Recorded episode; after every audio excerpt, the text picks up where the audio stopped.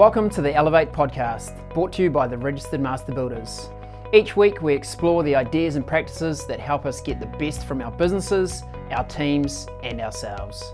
I'm your host, Ryan Castle. We talk to experts, advocates, and business owners in the construction industry to share their knowledge, insights, and experiences to help you build a better business and enjoy a better life. Now, let the business building begin. Hi, David. Welcome along to another episode of our Chiefs Chat on the Elevate podcast. Yeah, g'day, Ryan. How are you? Doing very well. Uh, feels like the year is screaming past us as I uh, mm. look in the look in the calendar and look at the number of weeks left to uh, get the to-do list for the year completed. It feels like the uh, not too many of them are available. Uh, what's your what's your kind of view as we uh, head in towards that zone? Oh, yeah, it's sort of at, at, one level looking forward to the break. At, at another level, sort of thing. Oh, there's still plenty to do, but uh, you, have got to remind yourself of the advice you give to others. You can only do what you can. Try and be smart about it, not not go crazy. What do they say? You can't beat Welly on a good day. oh well, they finally had a win in the NPC rugby, so you know that'll that'll help one little bit. You know, nice. It's only 22 nice. years since the last one. Oh, there we go. Good things take time, they say. Yeah, um, and David, you're obviously very connected to our members, and you have some good insight to what's going on and what trends are, are, happening out there. What are you What are you observing in the market with our members currently? Oh, the residential stuff definitely slowing down, um, and that's at one level not a surprise because it's been overheated, and we've been on this upward trajectory for over 10 years, which many would say is the longest upward trajectory.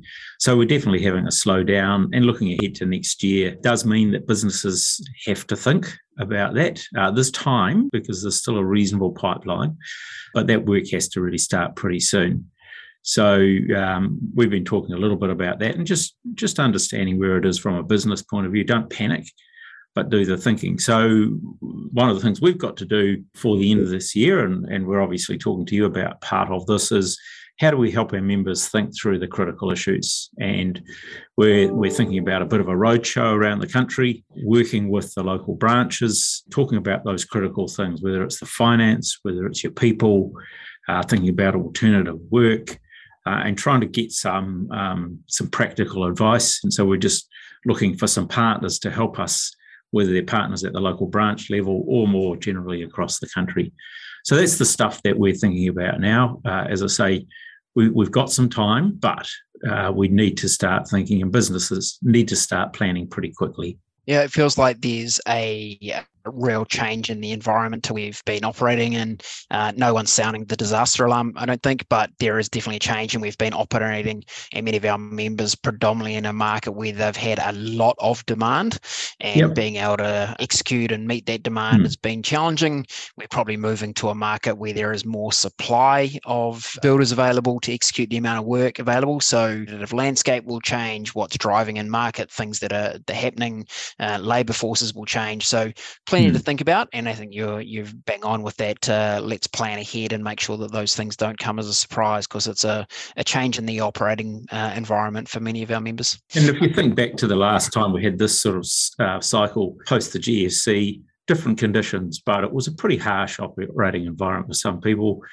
Some businesses did fine because they had thought about it and they recognised what was coming. The ones who don't recognise it or perhaps don't want to see it so that's the stuff that we've got to do, but do it in a way that isn't just scaring people, but thinking about, well, what can you do? What can you control? Yeah.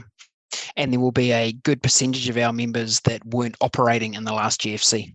You know, That's it's right. a long, it's a long yep. time ago now, and yep. uh, many of our members will have come to market since then. So again, yep. it's going to be a change of operating uh, environment. We'll certainly be doing our mm. best to assist with that education and bring relevant uh, events and webinars, etc., to the to the members so they can uh, be well prepared. If we uh, look for some positives that have happened, I know that uh, Master Builders and yourself and your team have been doing a lot of work in the in the background, trying to deal with some of those challenges that regularly get brought up by our members in our mm. surveys and our discussions with them.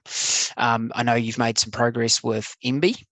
Uh, yep. Can you tell us a bit more about that one? We raised the issue around the introduction of the insulation changes a few months ago, uh, and really pleased that MBIE did listen, uh, along with others who supported us and saying, look, we're not convinced you've got the timing right here. We're not opposing the changes, but we're just not sure the sector is ready, whether it's the builders, uh, a lot of designers, certainly the consent authorities were concerned about it as well.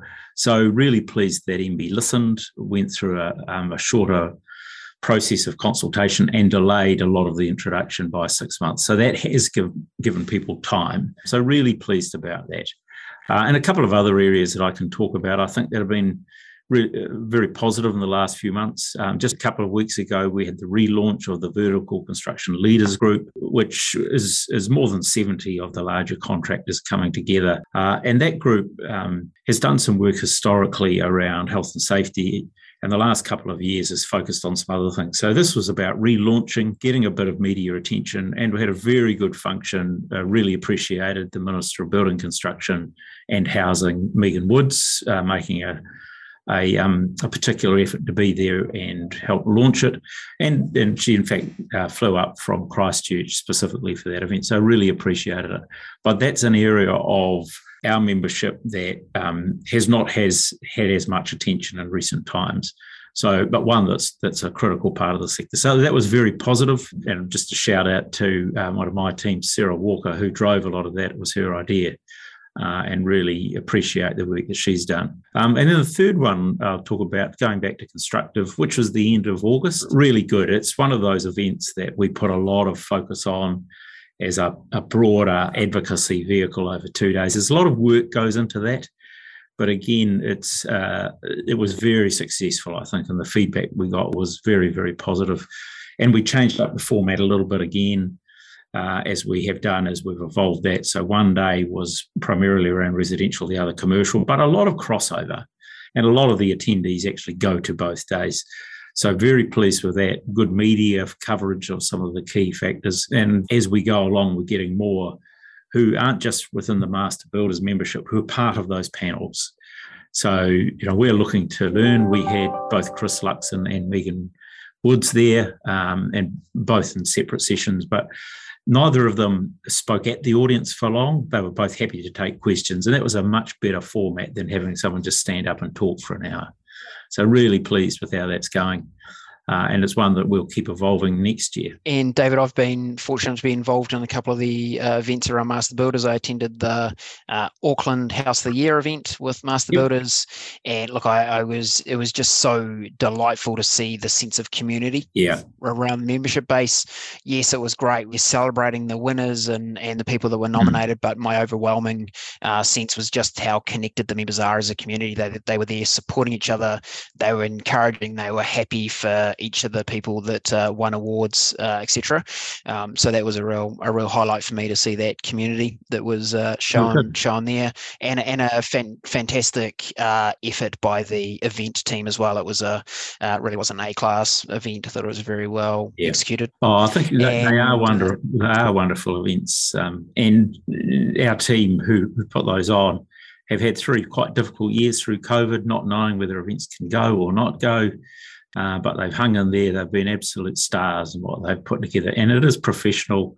And uh, and I think the, the, the people who enter uh, and go along, they really have a great night. And it's it's a party, but it's also a celebration of the very best in construction. Uh, so we've actually got the the big final coming up in Auckland at the end of November. So I'm sure that will be equally spectacular. Indeed, um, I've you know had the pleasure of having on the uh, podcast a couple of weeks ago uh, the team involved with the Apprentice of the Year, and yep. again the willingness of uh, many of our members to give back to the community, uh, help that next generation of craftsmen coming coming through. Uh, you could really hear their passion for the for the event and yep. really just wanting to give back.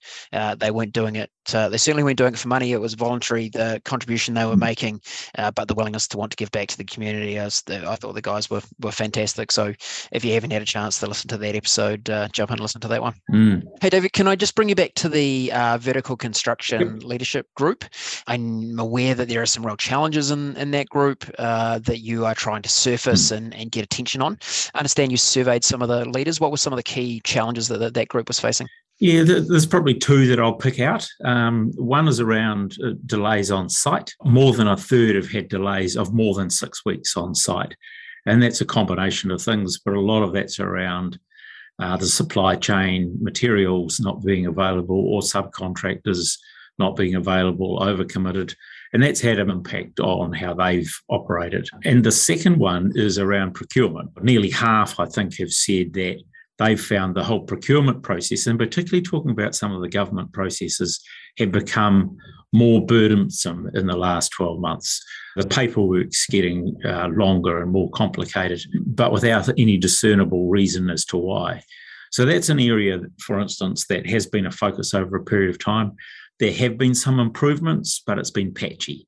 So it's an area we need to keep going hard at because the problem is not solved. And so we've got some some views. I've certainly got some views about areas that we can focus on. And in particular, I think it's about having people who are skilled in procurement because these are big projects. And uh, over half of the respondents to our survey have projects that collectively are over $100 million.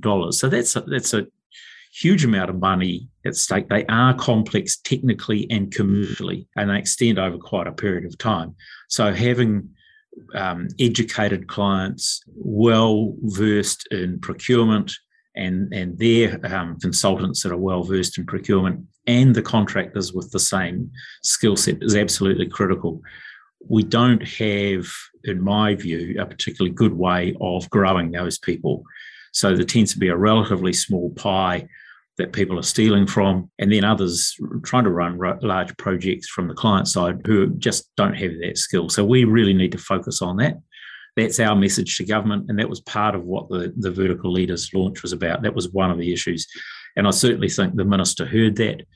Uh, and our engagement with with the opposition will be giving exactly the same message. Whoever's in power, we need to actively focus on how to improve procurement because that will deliver better projects. And New Zealand absolutely has a big pipeline of work in that that sort of what I call broader social infrastructure, schools, hospitals, etc., etc. That's got many years of work ahead of it. And do you have a sense at the moment, David, about how you will close that procurement skill gap? Is it about a greater contribution and focus on education? Is it about making more people aware that there's a really significant career opportunity here if you're prepared to invest in your own time and developing capability. Have you got any kind of lead ins at this stage? Uh, the vehicle is probably through the construction accord.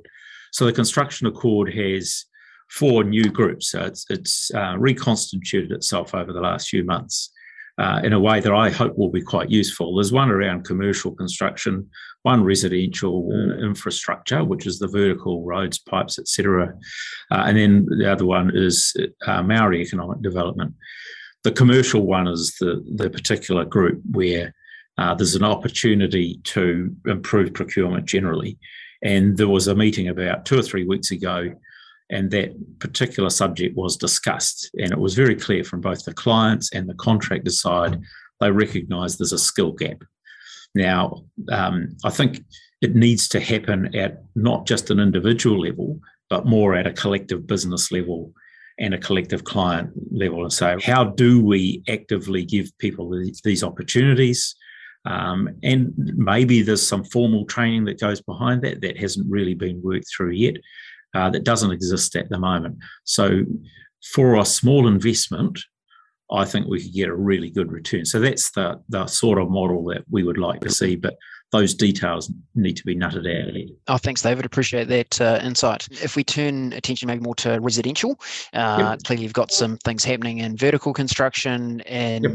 uh, residential. Again, you survey the members, find out what's going on for them, and yep. Uh, you know two things we we important for the audience to understand. One is what are those themes that are coming back to you, and then what is Master Builders actually doing with that info.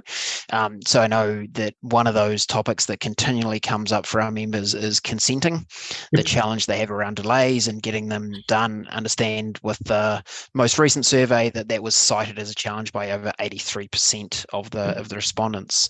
So, could you give us a, a bit of an update on what you've been able to progress in that area? Yeah, I think there's the opportunity because there is a review of the consenting model from MBIE. Um, and with the minister being very aware of and I think supportive of that review. Um, so we put forward a whole bunch of things, uh, including that we think that a, a, significant part of the issue is we've got way too many consenting authorities.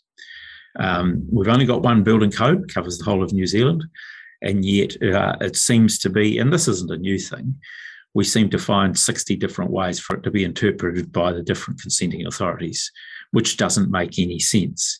Now, part of that's driven by their liability, but I think again, it's also driven by skill sets. And they've had the same problem. They can't uh, recruit or retain really good staff because the good ones um, uh, they see other opportunities and they might be picked up by our members or others. So the consolidation of that, and so we get consistency across the country, is one of the areas that we've pushed quite hard. And I think there's growing acceptance that that is one of the opportunities we have. Secondly, by consolidating the number of authorities, we should get better consistency across the country and expertise, which allows you then to streamline some of the work. And I think about it at the front end and the back end, um, or, or the middle perhaps rather than back end. But the front end is in approving the initial designs. And so we've talked about what's called risk-based consenting. It's it's a concept that's been around for um, a dozen years uh, and had agreement in principle, but no real work's been done on it. So what would that look like? So if you've got a business um, that has a very good track record, uh, you consistently put in good design, and you consistently do a good job and document it, that should be recognised as opposed to a business that uh, puts in shoddy consents. Uh, there's always a problem, and the, and the local consent authorities know this stuff. So how do you systemize that? But it has to be documented, and then there's an incentive, and you get an advantage if you recognise the good players from the poor players. That's that's one area. The second one that that we picked out is really thinking about um, the delays in inspections particularly as the the sector's got busier and busier and people are off sick and consent authorities are sending people all around the district or the city to inspect. The use of technology like Artisan or something else is available, but it's not being consistently applied. Some councils um, aren't doing it at all. Some are doing it, but only for certain things. Uh, but again, it's uh, 60 different ways of interpreting how to use it. It's the same technology, it's the same building code. So I really think there's a big opportunity. It will save literally weeks and weeks and weeks in terms of building a, let's say, a, a standard residential home. Um, let's use it. There's a bit of training, but the return would be massive, I think. And Dave, uh, you mentioned Artisan. Uh, for some of our listeners that may not be familiar with that, can you tell us some more? So that's the BRANZ developed uh, app that you can use on a cell phone. Um, and, and, you can use that to record either live or um, send it in for the consent authority to look at later. Um, but let's just take the live model. It might be that you've got a building inspector looking at what you're sending through and directing you to take some more photos so they're comfortable with whatever they're signing off. Becomes a permanent record. Totally. Uh, it's it's geographically located to wherever that that uh, site is. It also tells you exactly when the day, the time, et cetera, et cetera, et cetera. Uh, and some consent authorities are using it, as I say, but inconsistently. And I think we just need to, in my view, uh, we have said to MBIE, you should set a date by which every council has that facility available. Doesn't mean everyone has to use it, but at least everyone should have it available. Um, and so they they have a slightly different view at the moment, but we'll continue that discussion and we'll see where we get to. But uh, I just think it's a it's just a great opportunity, um, and people are still accountable. You know, you you, you can't really get around it. Yeah, great tool. And uh, thank you, David, to you and your team. I think this is really where the power of the master builders comes in, that you are able to go and get to the top table with MB and Dr. Mm. Megan Woods and the consenting authorities and really uh, provide a united voice for the for the members.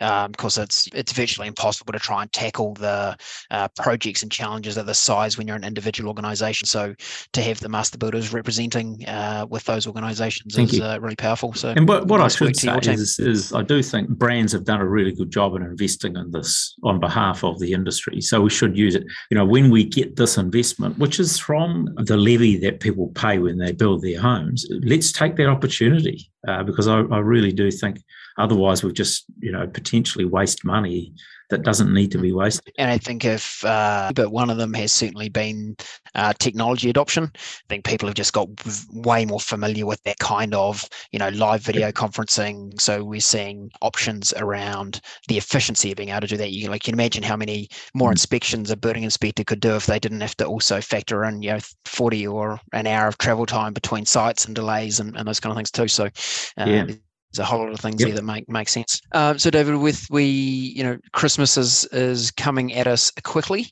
Uh, we've got a few weeks. We open this podcast talking about some of the changes that we're seeing planned for that. Um, what else would you be, you know, suggesting that the our members are, are thinking about as they head into a no doubt a well earned break? Well, I, I think um, it's the same message in these podcasts, isn't it? You know, uh, apart from doing what you can before Christmas, but do break. Doesn't mean you don't think about next year uh, because uh, you know that's okay. Um, but do make sure you get a break. Look after your folk. Look after your teams because they are critical to success, and look after yourself, of course, and your family. Um, so that's the critical thing as we as we go ahead. Just as I've talked about what I'm trying to do, I'm sure others are trying to do the same. Saying what are those things we realistically can get done, so we have actually a time when we can just you know put down the tools, put down the whatever um, your pen, and just enjoy yourself. And it's easy to forget uh, what was happening only a very short yeah. time ago, which was nationwide yeah. lockdowns, not being able to go to site at all, not being able to progress a, a, world that was just so dynamically different to anything we'd been used to before. Mm. And, you know, maybe touch wood, it feels like we've uh, predominantly moved past that uh, chapter. Um, so whilst we might be looking at a some market conditions that are less favorable, uh, boy, I don't, I don't think anyone would be choosing to uh, slip back into that, that zone. They'd be uh, choosing this one every time. Well, that's right. This time last year, Auckland was still pretty much in lockdown, wasn't it? With mm, with another good month to go. Correct. Uh, and it really smashed business and it smashed confidence, and uh, people were just over it. Um, mm-hmm. I think this year has been better in that respect. Uh, and looking ahead to next year, you know, I'm pretty confident we will not end up in that.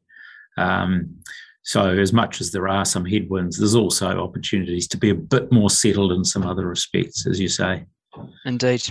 Hey, that's uh, great. Thank you, David, for uh, joining us today. We appreciate those updates and uh, keep that good work going in the uh, background, lobbying and uh, working on our challenges in our industry. Uh, but also, as we discussed, bring some of those fantastic events that are worth celebrating in our member community. Fantastic. Thanks, Ryan.